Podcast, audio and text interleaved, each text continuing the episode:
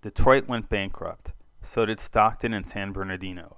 But imagine Chicago, the third largest city in the U.S., falling into bankruptcy. That's a frightening scenario, but one that's starting to look ever more plausible. The reason does not derive from any new Moody's report or budget crisis, but rather from a harebrained scheme proposed by the city's finance chief, Carole Brown, to deal with the city's pension crisis by borrowing $10 billion on the bond market. Mayor Rahm Emanuel is set to decide the matter this week. As I've previously commented, the actual financial bankruptcy is preceded by moral bankruptcy, and this idea strikes me as meeting that qualification. As background, Chicago's pensions suffer the poorest funding ratio of any major city in the U.S. In layman's terms, what that means is that Chicago and many other states and municipalities, and Social Security for that matter, have promised certain benefits but have not funded them. In such scenarios, the choices policymakers have are not pleasant. They include raising taxes, cutting services, hiking fees, or reducing benefits.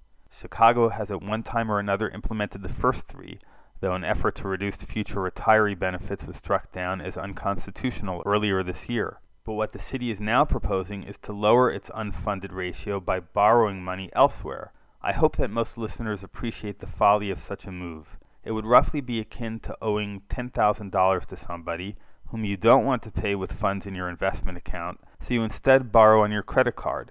That means you now have to earn enough on your investments to cover the debt you took out on your credit card. In other words, you're gambling, and it's a pretty obviously bad bet. Chicago would have to pay bondholders 5.5%. Its return assumption is a high 7.5%. If the stock market, which has just hit a record for the length of its positive returns, were to take a downturn, Chicago could be in even worse shape than before. In an analysis last year, JP Morgan's Michael Cembalest found that Chicago's underfunding was so severe that without any remediation, the city would have to earn an annual return on assets of 17.9% a year for 30 years straight to plug its funding hole, based on a pension style asset mix of 70% stocks and 30% bonds. Good luck with that even in the best of times.